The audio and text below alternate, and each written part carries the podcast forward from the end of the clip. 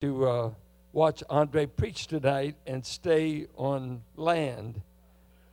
I hope you're not going to be preaching on walking on the water unless you knew where the pontoons are. And so uh, delighted that he would come back. We were nervous. Good. Good. And uh, uh, we had church this morning, and we don't know if he's got, you know, if he could preach twice in one day, if he's able to do it, if he can get in shape. But I think he can. And uh, we're just delighted to have Andre Sims and his precious wife, Kathy. Uh, glad to have them all day. And uh, be going back to the state of Washington tomorrow. And uh, we just feel like it's been a divine appointment. And uh, I saw him carrying some frying pans in here. I said, You didn't learn that in Greek. So we'll see what he's going to do. You better get ready. Good to see you, Don. Ronnie and Kim, good to have you. Come on, Andre, we want you to come and preach. yeah, this might be. Uh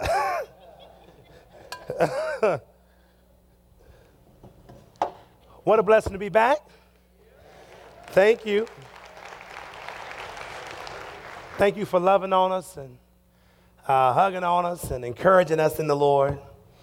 Uh, what a blessing to meet our family in Christ in California.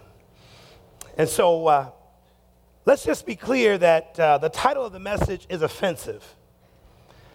Uh, because the message title is You Can, yeah, you can Go to Hell. yeah, that, that, that kind of cuts somebody. But we can't allow what the world has defined to become the truth when the scripture's already given us the truth. Hell is not a curse word, it's a location, it, it's a place. And there are people that I know, friends that I have, associates, relatives, and neighbors that are on their way there. And the truth is, you know some folks that are heading there too. Now, here's the thing I'm an African American male, I'm six feet tall, I weigh 245 pounds. I bench just over 500 pounds. I squat just over 900 pounds. I've been messing around with steel weights for a long time. And so I use weights, I use phone books, I use frying pans, I use baseball bats. I use two by fours. I run through two by fours with no shoulder pads, no helmet, no equipment. Get two guys to hold three duct tape two by fours together. I run full speed.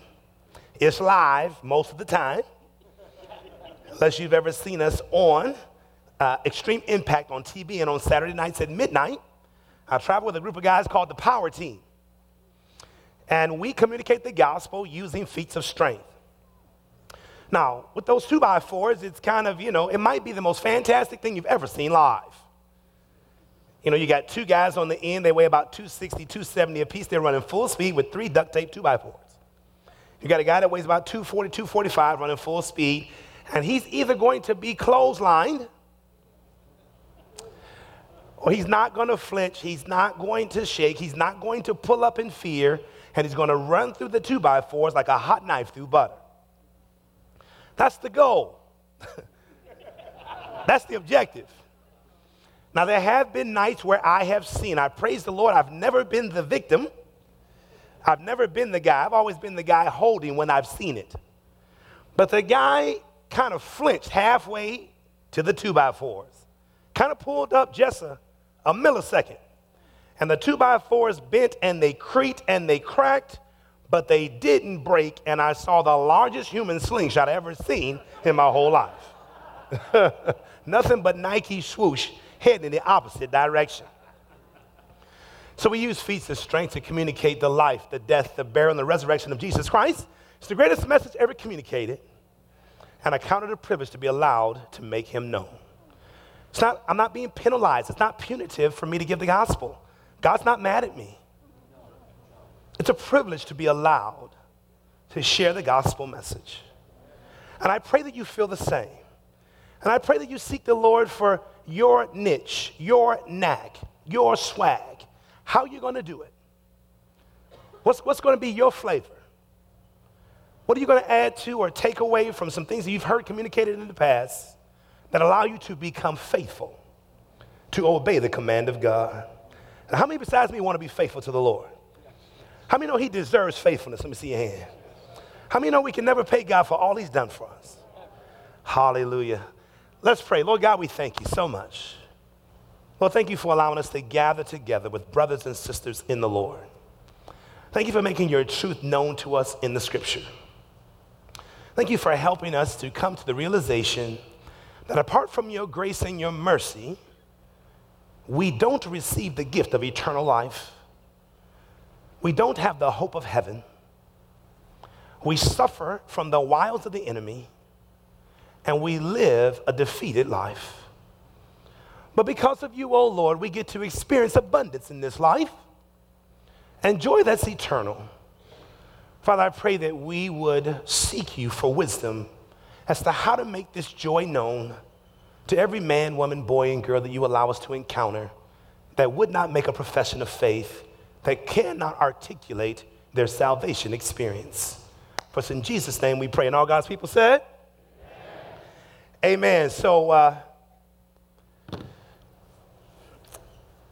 if I told you to go to hell, you'd be upset because we use it in our culture as a cursing phrase. But the truth of the matter is, is that even with that title, I've had people in the ministry, individuals around the country that have gotten upset that I would use a title of that nature in the church. Sounded somewhat sacrilegious that I would say, you can go to hell. And, and, and my heart has been heavy because I I know that those same believers would judge that particular word, but not judge themselves for failing to communicate the gospel. They would identify the man of God as cursing as opposed to dealing with the reality of their own heart of not making Jesus known.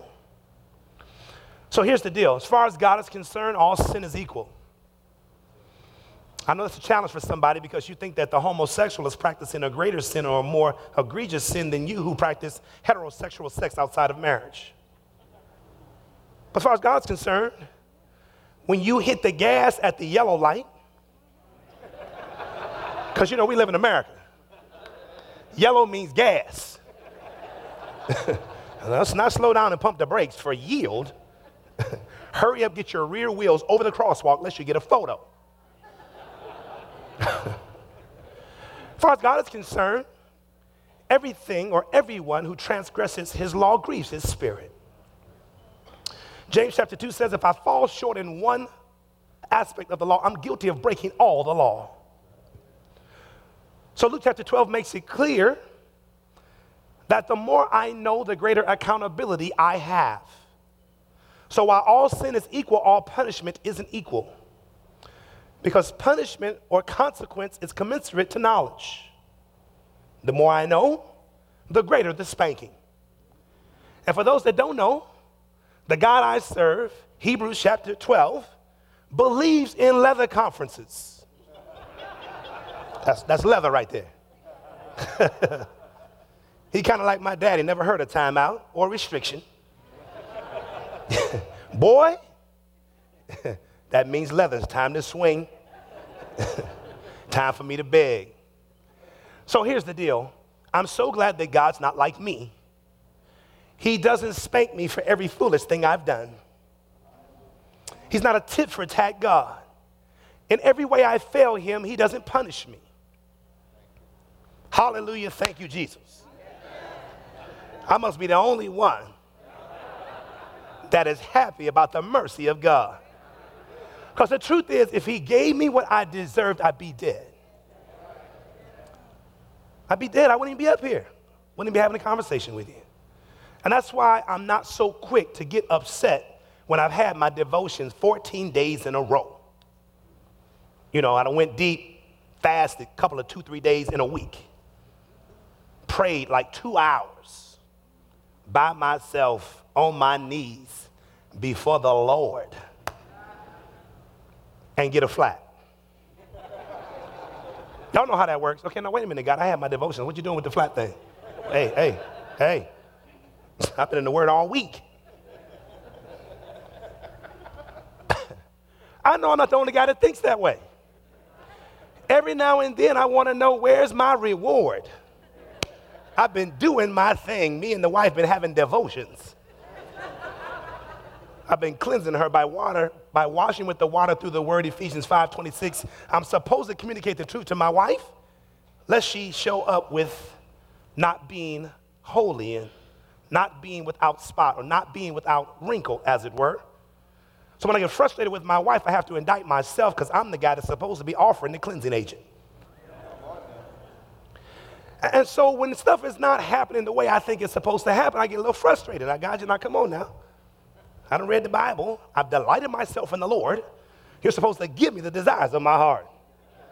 I don't read the book. Chapter 37, verse 4, I know what it says. Then I mess up. You know, flesh slip in a little bit. I'm not so quick to ask him to give me what I'm supposed to have. a little slower on that one than the fasting last week. And so I'm just wanting to encourage you to consider that there are people that you know that I'll never meet in my lifetime. People that you know that would never listen to me if I met them. People that are in your circle of influence, sociologists say that every person has an influence of at least 30 individuals. Whether you know it or not, whether they're speaking to you or not, whether they're your associates or classmates or not, in the middle school or the high school, they know you. They're watching your life and you have opportunity to be the light that shines for Jesus Christ. So even if I walked up to them, they'd be like, No, I'm not talking to the bald black dude. That's not for me. They don't want to listen to me because they haven't been watching me because I have no credibility. But they've been watching you. They know you live an impeccable Christian life. They just don't know how to get what you have because you won't tell them. They see it, they want it, they like it. They think there's something to it. They just can't get themselves to ask you, well, how do I get it? So they make their own effort. They just go to church and just hope that, that, that it just, you know, okay, I went. Let me see. Is it working? do I look saved? so when you read the Bible and you read the Apostle Paul, and you're reminded in 2 Corinthians chapter 12, he says that he doesn't know whether his experience was in the body or out of the body, but he knows he was caught up to the third heaven, which suggests that there are two other heavens. So there's a first heaven. It's known as that which is the atmospheric pressure. I was in the first heaven on my way here on a southwest flight. The atmospheric pressure, the clouds, is known in the scripture as the first heaven the rains came from heaven. There is a second heaven in the scriptures called the cosmos, the interstellar space, where the stars are, is known as the second heaven. But Paul said, I was caught up. He says, I don't know if I was in the body or out of the body, but I know I wound up in the third heaven. It's called the abode of God. That's where I plan on being for eternity. And just for the record, Southwest can't get you there. Can I get me a flight? Uh, no. no, you can't get a flight there. You got to choose the Christ. You can't earn him. You can't merit your way. You can't achieve it on your best day, best year, best lifetime. You have to receive the Christ. John chapter 1, verse 12. But as many as received him, to them he gave the right to become children of God, even to those who believe on his name. And in the same way that there are three heavens, there are three hells in the Bible. Three hells. You're like, okay, well, God, how many hells you need for the bad folk? it's three of them, huh? So they all have different Greek words, but we pronounce and use them the same in English. Every time you see it in the scripture, it's defined as hell. So you're not necessarily sure what exactly is being communicated. So, uh, again, in keeping with our alliteration, because we're at the Bible church. I hate for a pastor to call Dr. Lawson and tell him I done lost my way. out in Seattle didn't know how to have alliteration in my message. So 2 Peter chapter 2, 2 Peter chapter 2, starting at verse 4, our first point is uh, begins with an H and is hell. point number two begins with an H and is hell. point number three, take a wild guess. yeah, it's H. Same alliteration. is hell. 2 Peter chapter 2 verse 4. So Peter is making sure that the Israelites know, uh, that the Hebrews know, that while God is merciful and God is gracious, God will send the false teacher and the non believer to hell. He uses three illustrations to demonstrate that mercy and grace don't preclude his requirement to be a just God. By his character and nature alone, he has a responsibility to deal with wickedness and unrighteousness. And he gives three illustrations. And he starts with the first one. He says in verse 4 For if God did not spare the angels who sinned, but cast them to hell and delivered them into chains of darkness to be reserved for judgment. So the scripture says that God didn't spare the fallen angels. Now, not all fallen angels are in hell. Greek word Tartarus. This particular hell is known as the lowest hell, the deepest pit the greatest amount of torture and punishment of all the hells is known as Tartarus. It's a word taken from Greek mythology that was later understood to depict the holding place of fallen angels who, according to the book of Jude, have left their domain. So go to Jude, verse 6. Jude, verse 6. The scripture says, and the angels who did not keep their proper domain but left their own abode, he has reserved in everlasting chains under darkness for the judgment of the great day. So these fallen angels that are not roaming the earth to and fro, they're not heading up to heaven to make accusation against the believer they're bound in this place called Tartarus, English word hell. And when you go to Genesis chapter 6, I know we're having a Bible drill. Head on up to the front. Genesis chapter 6. We can find out why are these particular fallen angels being bound in Tartarus or hell. Genesis chapter 6, starting at verse 1. Now it came to pass when men began to multiply on the face of the earth, and daughters were born to them, that the sons of God saw the daughters of men, that they were beautiful, and they took wives for themselves of all whom they chose. And the Lord said, My spirit shall not strive with man forever, for he is indeed flesh, yet his days shall be 120 years. So the angels were not designed by God to procreate. But they saw what men were doing and decided they wanted to do it too.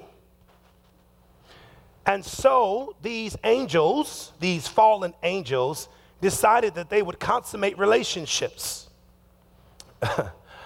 Eddie Murphy says, have relations. You just have to figure that out.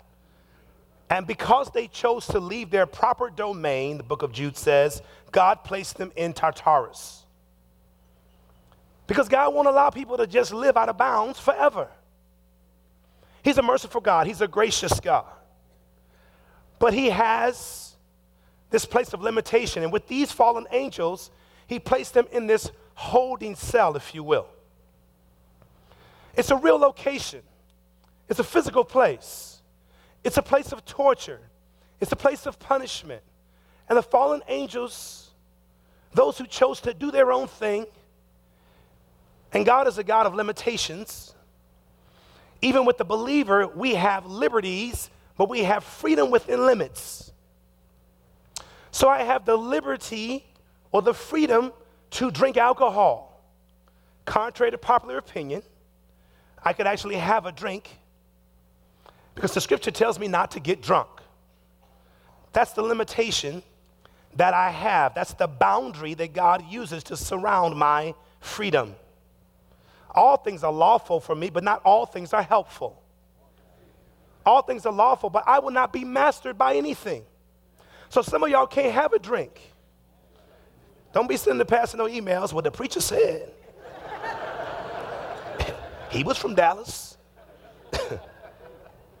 no, some of us can't have a drink because the drink will master us, we don't master it. So that's to each individual. Romans 14 23 says that anything done without faith is sin. If it's a yellow light or there's a check in my spirit, I'm supposed to stop. Find out what God is saying, get the green light from the Lord, then I can proceed. Because anything not done of faith is sin for me, while it might not be for you. So they find themselves bound in this place that's not the final hell, it's a holding place. And just like the fallen angels who left their proper domain and find themselves in Tartarus, the Bible says in Revelation chapter 20, verse 1, it's the same place that Satan will be bound for a thousand years, called the bottomless pit. We've seen movies in Hollywood made about this place. It's called the abyss. They just don't know how to describe because they haven't read the book. They got spaceships and stuff. You know, black holes with the astronauts. No, that, that's not what this is. this is where you go when you mess up shop and God's decided that enough is enough.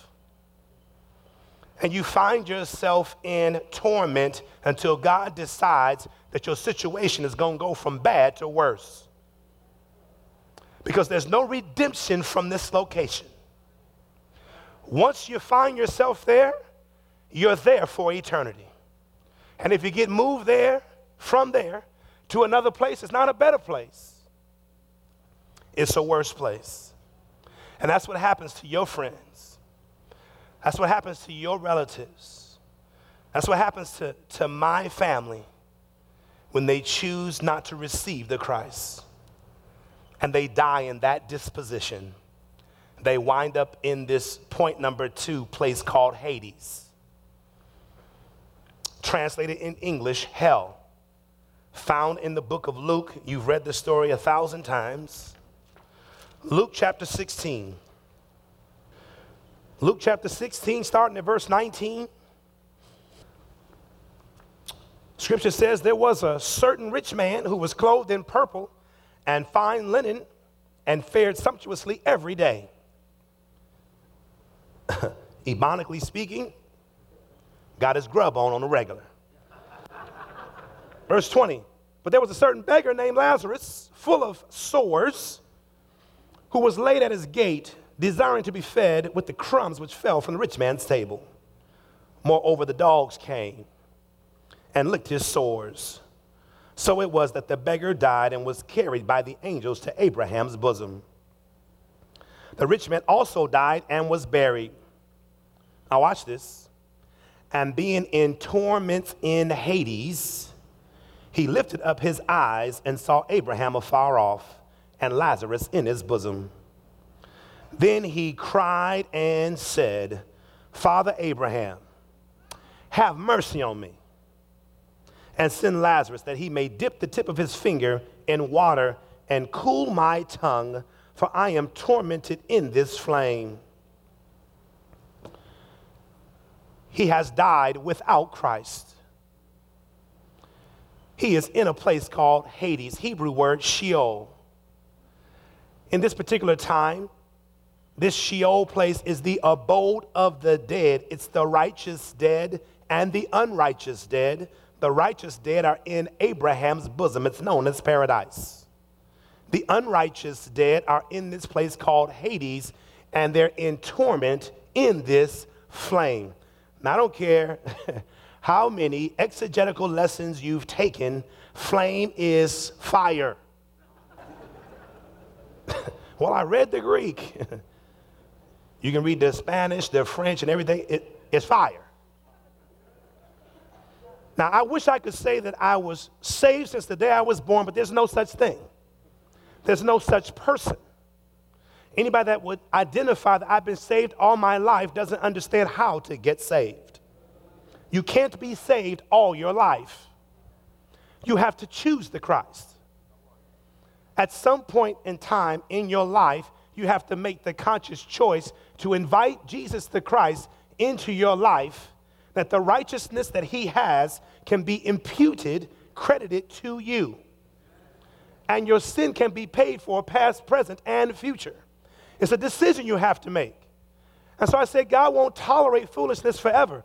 I said, God will send you to hell. The truth is, God doesn't send anybody to hell. The truth is, you got to choose to go.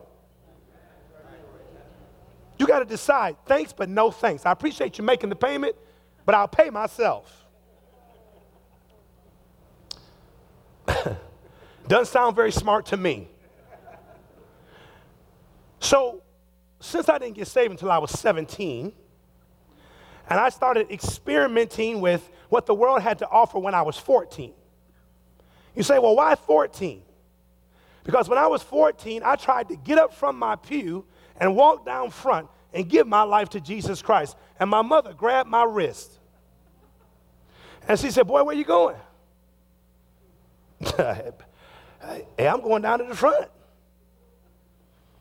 Well, why would you go down front? You've never kissed a girl before. Why would you go down front? You've never been to a, to a college. You, you never pledged a fraternity. You never been to a house party. How do you know that that's what you want? 14 years old. I'm thinking, well, I, I thought it was. This is my mother. My mother's a born again Christian. My mother's asking me these questions, and it was just enough to stop me from wanting to go down front. See, my parents grew up impoverished in Detroit without any opportunity financially to further their education. No one in my mother's family had ever graduated high school.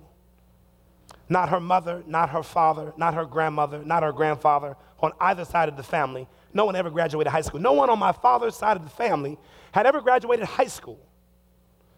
Not my, not my grandfather, not my grandmother, not my great grandfather, not my great grandmother, not any of my father's 10 siblings that were born before him, or nine rather, because he's number 10. Nobody ever graduated high school. So when my parents were able to graduate high school, and God made a way for them to go to college and finish college at Michigan State University, and God opened the door for us to live right down the road in Oakland. And my father was the acting superintendent of schools for one year on a Mott grant that paid for his PhD at the University of Michigan. Once we moved to the suburbs, my father's God became education. So while he knew Lord, the Lord Jesus Christ as Savior, he didn't know the Lord as Master. Education became the master of my house. We didn't gather around the table to have devotions. I didn't learn about knowing the ark from my dad. God never, God never moved my dad in such a way that he would obey him to talk to me about my need for Jesus. But he made sure if I ever brought a C home, if I ever had a D on my report, wait, well, let me just say, I never did. I didn't even say that. that there was going to be a removal from all sports. You'll never see a basketball court in your life bring a C home. You'll never carry another football in all your days. You bring a grade home less than a B. So that's how I grew up. I grew up with education as the God of my house. And as a result of that, when my mom told me that I didn't know what I was doing, in my mind, the switch went off. Well, since I don't know that stuff, I need to get busy. It's time to find out how to buy weed and smoke a blunt. Time to find out. Because obviously I need to know that because I can't get the Jesus thing if I don't know that first. Now, clearly, that was, wasn't what she meant. And clearly, that's not what she said. But you know, the enemy was right here. You know, you've been telling them honeys no. you've been trying to wait for marriage. Time to flip the script. Time to become a dog. And that's what I did. Because we have a ton of gangs in Chicago. There's a ton of foolishness to get into. Now, you know, I'm probably the only guy that ever smoked a joint in the whole place.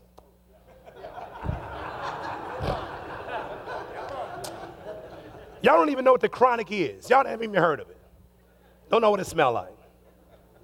But the truth of the matter is, if you're smoking a joint and you broke and you only bought two joints, that you smoke it all the way down till it gets on your fingertips.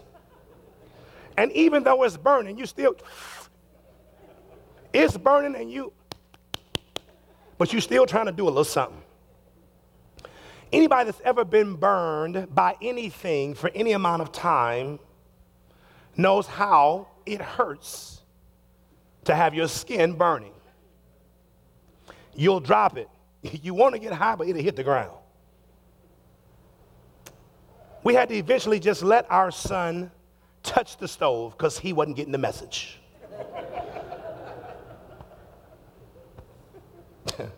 I see you don't believe me. We're going to leave that gate down, leave that eye on. So here's my thing. In this Hades place, there's torment. In this Hades place, there's torture. But the God that we serve is a merciful God. He's a gracious God. And so listen what happens. If you or I are in a car accident, a horrific accident, and our right arm ends up on the floorboard of the passenger seat, passenger side of the car, your whole arm over there, you'll kind of wake up out of, you know, being unconscious from the accident.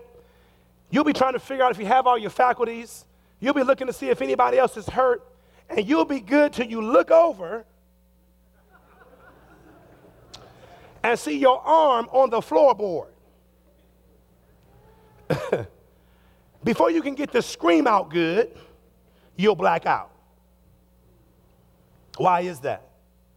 Because the God we serve is a merciful God. He's a gracious God. He designed my body in such a way as when the pain is too severe, I black out so I don't feel it. I'm unconscious. I'm out. In this place called Hades, there is no blackout. You burn and you feel the sensation. You can't drop it. You experience it. It's a body built for torture, not built for annihilation.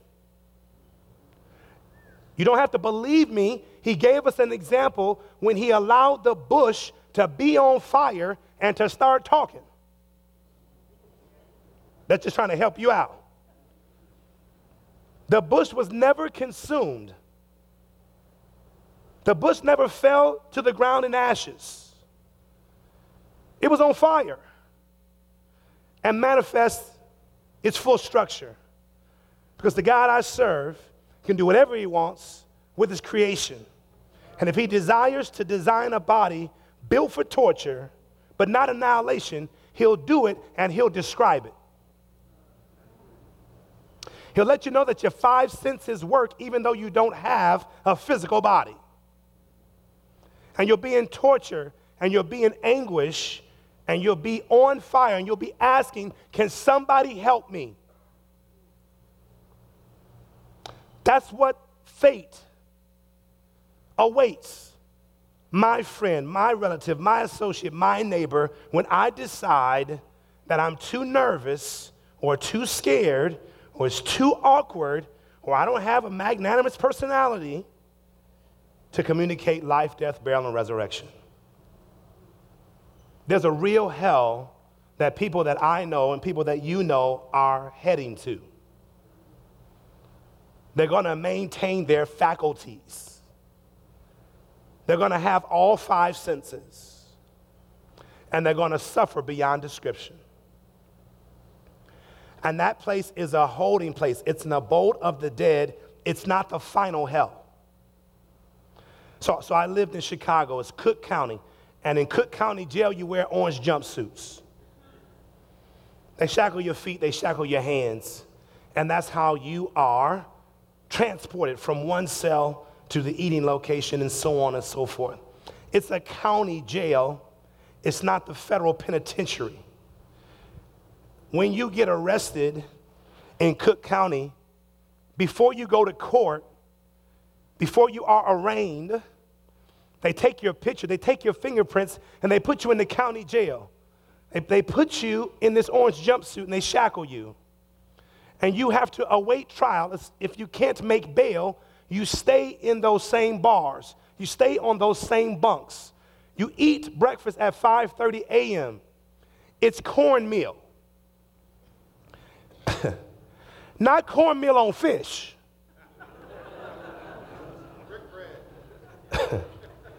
You know what I'm saying? This ain't no catfish fry.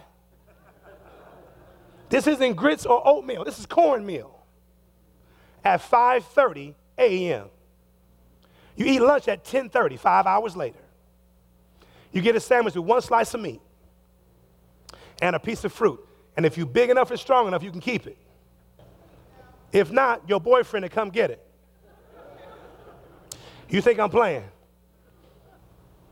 Seven hours later, 5:30 p.m., you're going to have dinner. That's the big meal.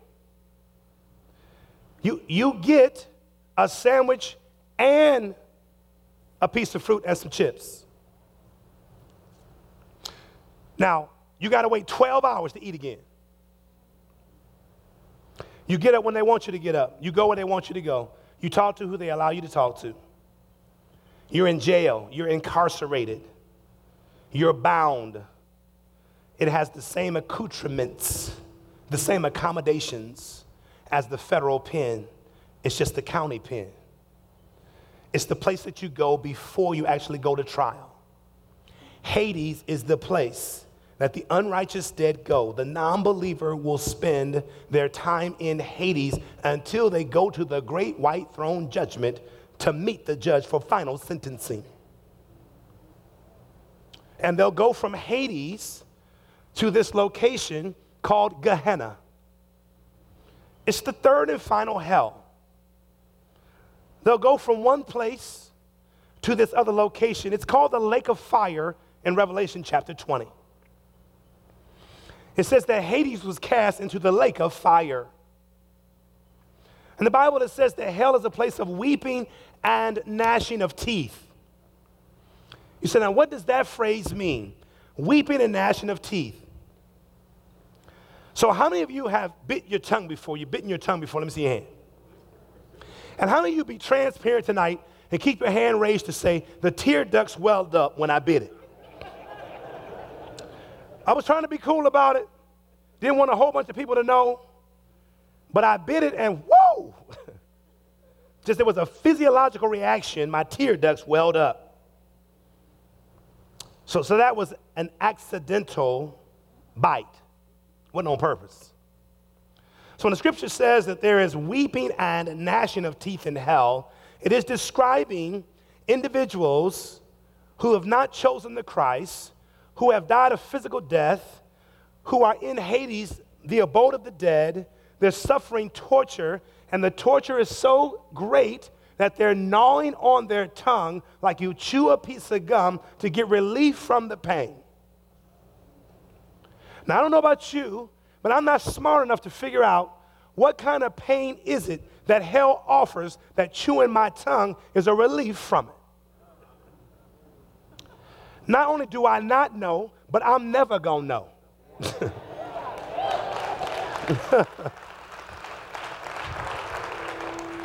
But I got folk that I work out with at the gym. I got folk that I see all the time at Pattison's West roller skating ring. I, I got folk that hang out with us when we are at the Seahawk games.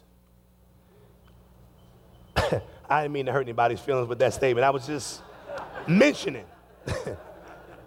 we happen to go on occasion. The individuals that go with us don't know what I know. Have an experience with, by the grace of God, I've, I've come to experience in my lifetime. And so on the bus ride there, or on the bus ride back, while we're ushering and waiting, we have a group of individuals, by the grace of God, we're allowed to go and usher. It kind of works out where they want to provide for faith based organizations and nonprofits. You bring your nonprofit organization. Those individuals, they can't afford to give an offering, but can give their time. They can stand at the Seahawk game, watch the game, get paid $10 an hour, and all the money goes to the ministry. Instead of using their treasure, they can use their time on behalf of the kingdom. So, all the way there, everyone in the church that knows somebody that's without a job or has a job and still can't make ends meet, they can invite them to stand and usher. And anybody who doesn't have a job that doesn't belong to the church, we give them the money that belongs to the church. So they end up working, and we end up having an open door and a captive audience for four hours. I need you to stand right next to me. I don't know you, you don't know me, but for four hours, I'm sure I can sneak the gospel in before the last quarter is over. so those individuals are on their way to this place where you get this body that's built for punishment and built for torture, but not built for annihilation if they find themselves in that disposition, then ultimately they will stand before God at the great white throne judgment. Turn to Matthew chapter 10, verse 28. Matthew chapter 10, verse 28. It says, And do not fear those who kill the body, but cannot kill the soul, but rather fear him who is able to destroy both soul and body in, in hell. Greek word Gehenna. It's not Tartarus, the abode or the holding place of fallen angels that have left their proper domain. It's not Hades, the abode of the dead, of those individuals that have, cho- that have chosen not to receive the Christ, but to live their own life for, them, for their own selves and to suffer the consequence of pain for their sin themselves when they stand before God. It's Gehenna, it's the lake of fire. It's the final hell. It's the place where they move from the county jail to the federal penitentiary to serve the entire eternal sentence. There's no option for bail. You say, well, how do you know for sure that this body isn't built for annihilation? Turn to Revelation 19. Revelation 19. There's two individuals that are part of this false trinity. One is known as the false prophet, the other is known as the beast. Of course, the third member of that trio is Satan himself. The Bible says in Revelation 19, verse 19, and I saw the beast, the kings of the earth and their armies gathered together to make war against him who sat on the horse and against his army. Then the beast was captured, and with him the false prophet who worked signs in his presence by which he deceived those who received the mark of the beast and those who worshiped his image, these two were cast alive into the lake of fire burning with brimstone. They were cast alive into the lake of fire. You get down to chapter 20 of Revelation, and you see that Satan is thrown into the abyss, Tartarus, the first hell we spoke of, and he's bound there by chain for a thousand years, and then he's released. And look what happens after Satan is released in Revelation chapter 20, starting at verse 10. I'll read verse 7. Now, when the thousand years have expired, Satan will be released from his prison.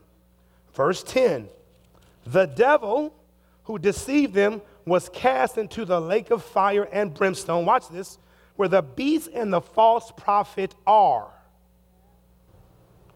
And they will be tormented day and night forever and ever. Notice it didn't say that the beast and the false prophet were there a thousand years before.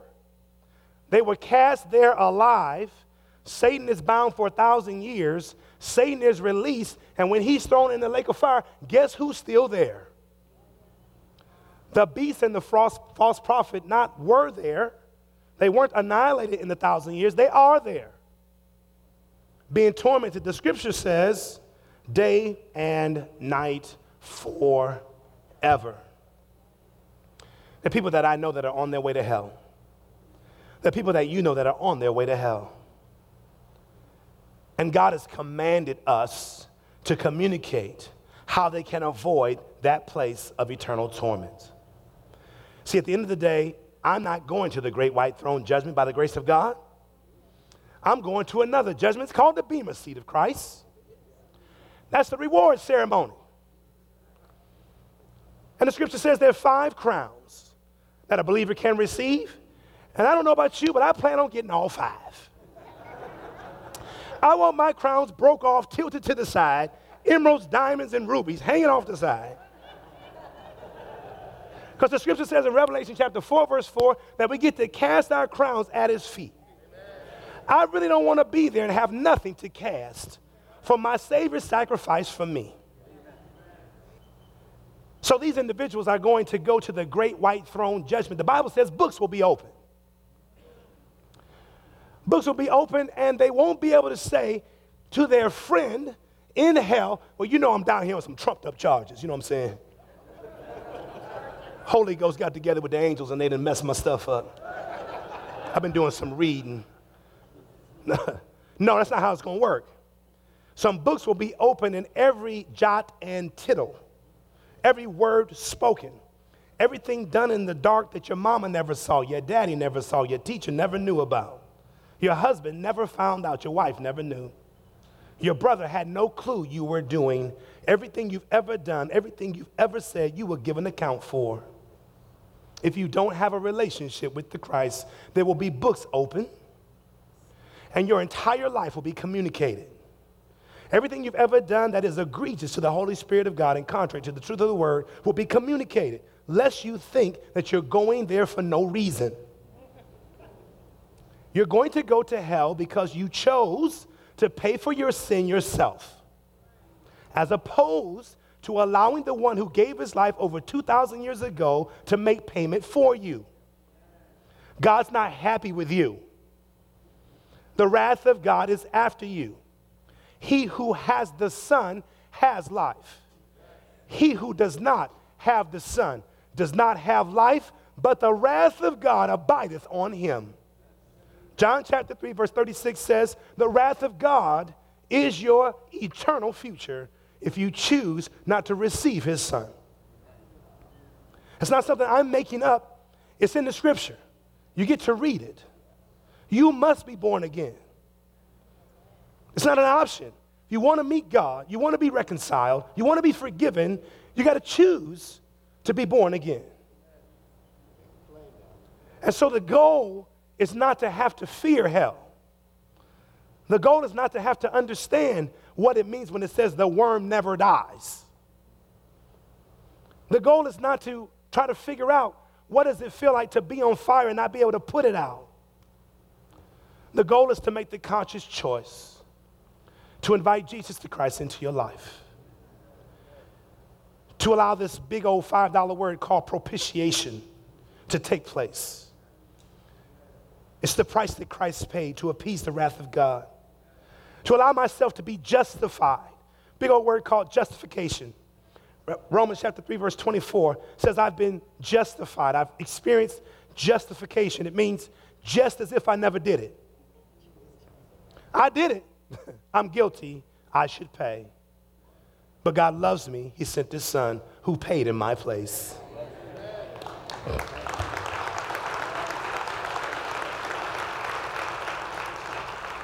We're so excited to see some people baptized. We're ecstatic to see it happen because baptism is an outward showing of an inward decision. If you don't know that you know, that you know that you know when it was or where you were or if you ever have said yes to Jesus the Christ, then you don't need to get baptized because that's just taking a bath with your clothes on.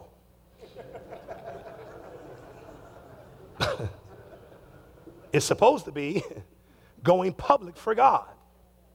It's supposed to be an outward showing of an inward decision. But the question on the floor is When did the inward decision take place? Where were you? Who was there? How do you know? God desires to save you. He gave his son for that purpose. He desires to use you, if you already know him, to make him known to your friends, to your relatives, to your associates, to your neighbors. God forbid they wind up in Gehenna on your watch. Ezekiel said that their blood will be on you. Because God put you in that family, God put you at that job, God moved you into that neighborhood, God gave you that skill to dance, to sing, to act, to play football, to play basketball, to cheerlead, to play volleyball. It's not for you, it's for Him. And every platform He gives me, I'm supposed to use to His glory to make Him known. So I got to go because we got to make sure we get these folks in this water. So I got this frying pan from Walmart. It's right across from where our hotel is. And uh, I'm going to see if I can't take this frying pan and roll it up for you. Now, the frying pan was designed to fry eggs, it was designed to fry some yard bird. That's chicken for y'all that missed that. What'd he say? yeah, that's chicken. it was designed to put some Crisco in there and fry up some, some chicken. But, but I'm going to take it, I'm going to see if I can't bend it up for you. And, and, and I want to just, just take a second and see if I can't get that moving real quick. And then we'll talk about the, the burrito I'm to try to make. Okay, we had Chevy's the other day. Burritos. I'm to see if I can't bend this pan for you.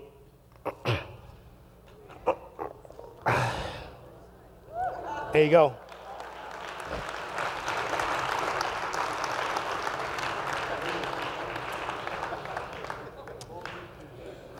Now, now, if you're really just having a really bad day, what you want to do is put this back in the Walmart bag. Roll up to the customer service window. Just ask for the manager up front. I demand to see the manager. yes, sir. Manager comes, you pull the bag out, slide it over the counter real easy. Let him pull it out. They don't really know what to say. they don't know who to call. They're challenged greatly. Well, sir, can you tell me? Yeah, you know what? My wife put it on the stove and poof, it rolled up.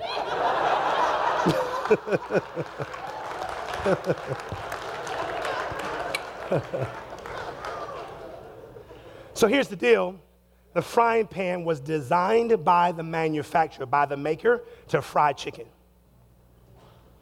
But in the wrong hands, it wound up being mangled and it will never fry anything again. I was designed by the manufacturer to give the gospel.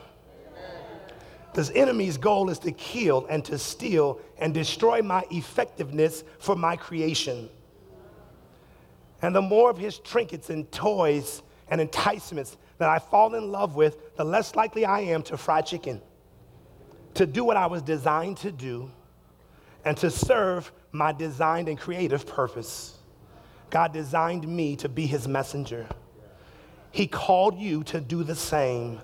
Don't let yourself get mangled by the enemy. Purpose yourself to do what God created you to do. Come on, let's pray. Hallelujah. All glory to God. All glory to God. Lord God, we give you glory, we give you praise, we give you adoration, we extol your name. We look forward to those being baptized. We thank you for the worship team. God, we thank you for those who are present here tonight. And with your head bowed and your eyes closed, you say, You know, I'm not so sure that I'm going to be able to avoid that place called hell. I don't want to go. I have no desire to be there. I've always wanted to go to heaven. And I believe I know the process. But without knowing for sure exactly what you need to do, I want to raise my hand to say that I want to be in heaven for eternity. I'll allow someone that's here at the church that will walk me through the scripture for five or 10 minutes to show me how the process works. Because I understand it's not just going to church, that won't make you Christian. It's not just reading the Bible, that won't make you Christian. It's not just helping those who are less fortunate than yourself, that won't make you Christian. It's not giving of your resources for the welfare of others who don't have resources. That won't make you Christian. It's not self mutilation. It's not fasting. It's, it's, it's not helping those who suffer injustice in our political system. That won't make you Christian. In order to become Christian, you must A, admit you're a sinner, B, believe in the finished work of Christ, C, confess, agree that Jesus is Lord. He's risen from the dead. That's what makes one Christian. And if you don't know where you were or when it was that you made that conscious choice, remember, God's not sending you anywhere. He's offering you eternity with Himself. He wants to have a relationship with you here tonight. He wants you to stop practicing religion because religion doesn't save. He wants you to enter into relationship with Himself by inviting His Son, Jesus the Christ, to come into your life that his righteousness might be credited to you. And you'll go to heaven not because you go to church. You go to heaven not because you read the Bible. You go to heaven not because you pray, but you'll go to heaven because the one who gave his life lives in you by your invitation. So, with your head bowed and your eyes closed, I'm going to count to three. If you don't know for certain, if you don't know for sure, if you don't have peace in your own heart, that if you were to die today, you would open your eyes in glory in the presence of the Lord, I want you to raise your hand when I get to three.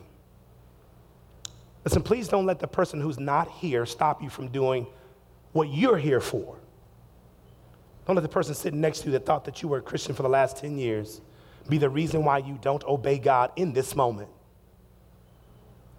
Salvation is found in no one else, for there is no other name under heaven by which we must be saved. So here we go on one. I don't care if you're five or 95, Jesus loves you. He desires to save you. You have to choose to be saved. On two, whatever that nervous feeling is, whatever that anguish is, whatever is keeping you from closing your eyes right now because you're uncomfortable, know that it's the enemy's noema. It's his thought, it's not God's thought. He wants you to think you got more time. He wants you to think you can wait until another service next week. He wants you to think that you can talk about it to somebody else on some other day. But God wants to save you right now. God wants to save you right now in this moment, here tonight. He wants you to be in relationship with Him for eternity. On three, if you want Christ in your life, raise your hand. I want to invite Christ into my life. I want to invite Jesus Christ into my life. I see your hands back there in the back. Raise your hand real high. Listen, the folks here are praying for you. You don't have to be ashamed. God loves you. He drew you to himself here tonight so he could save you, change your life forever. I see your hand way back there in the back, brother. I see your hand right here in the front, brother. I see your hand back there in the back, sister. God bless you. I see your hand in the middle. God bless you right there with your pink blouse on. God bless you. Who else? Raise your hand real high so God can see it. I see your hand right there. I see your hand in the second row. God bless you. Everybody with their hand raised, come this way. Just stand up. It's okay. Just stand up. Don't be embarrassed. Don't be ashamed. God love, just come right here. Stand right here. Come on from right there. Stand right here. Come all the way to the front. You got your hand raised. Come from the back. Come on to the front. The Lord loves you. Hallelujah. Watch the Holy Spirit do that which only He can do. I see you, Doc, from the back row. Amen. glory to God. All glory to the, to the God of the universe. Only He can save. Only God can save. Only God can save. So I just want to tell all of you you just made the best decision you could ever make in your whole life, bar none. There's no decision you could ever make better than the one you made tonight.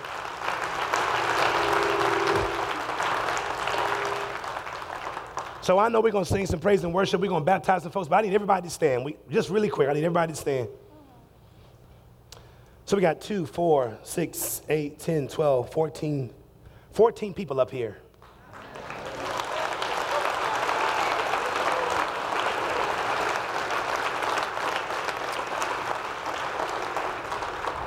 And you know, we, we dare not contaminate God's glory by crediting anyone up here with what happened down here. He did this.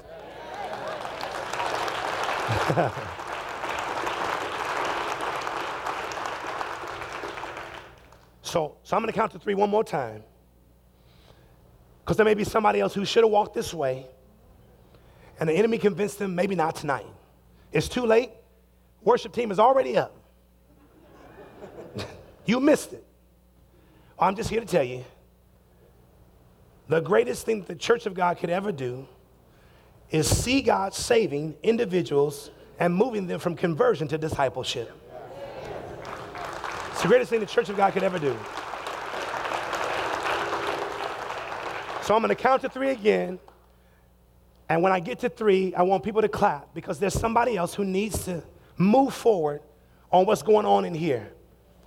Listen, that heart that's skipping a beat, that, that nervousness that you're feeling, them sweaty palms you have, and you say, Oh, I'm off the hook. That's cool. He's done. I'm good. Uh, no, I'm not done. One more time. We're going to count to three. And only you and God know if your heart is right with God. Nobody else knows but you and God. So it doesn't matter what you look like, doesn't matter what you wear, doesn't matter what vernacular you use. If your heart's not right with God, you'll wind up in hell. All for form and all for fashion in the sight of men. None of them will be there when you stand before God. None of these people around here will be standing watching you. Only you and God will be having this conversation. You can be forgiven for all of it right now, tonight. I see you, brother. I see you. I see you, brother. I see you. Proud of you, man. I'm proud of you.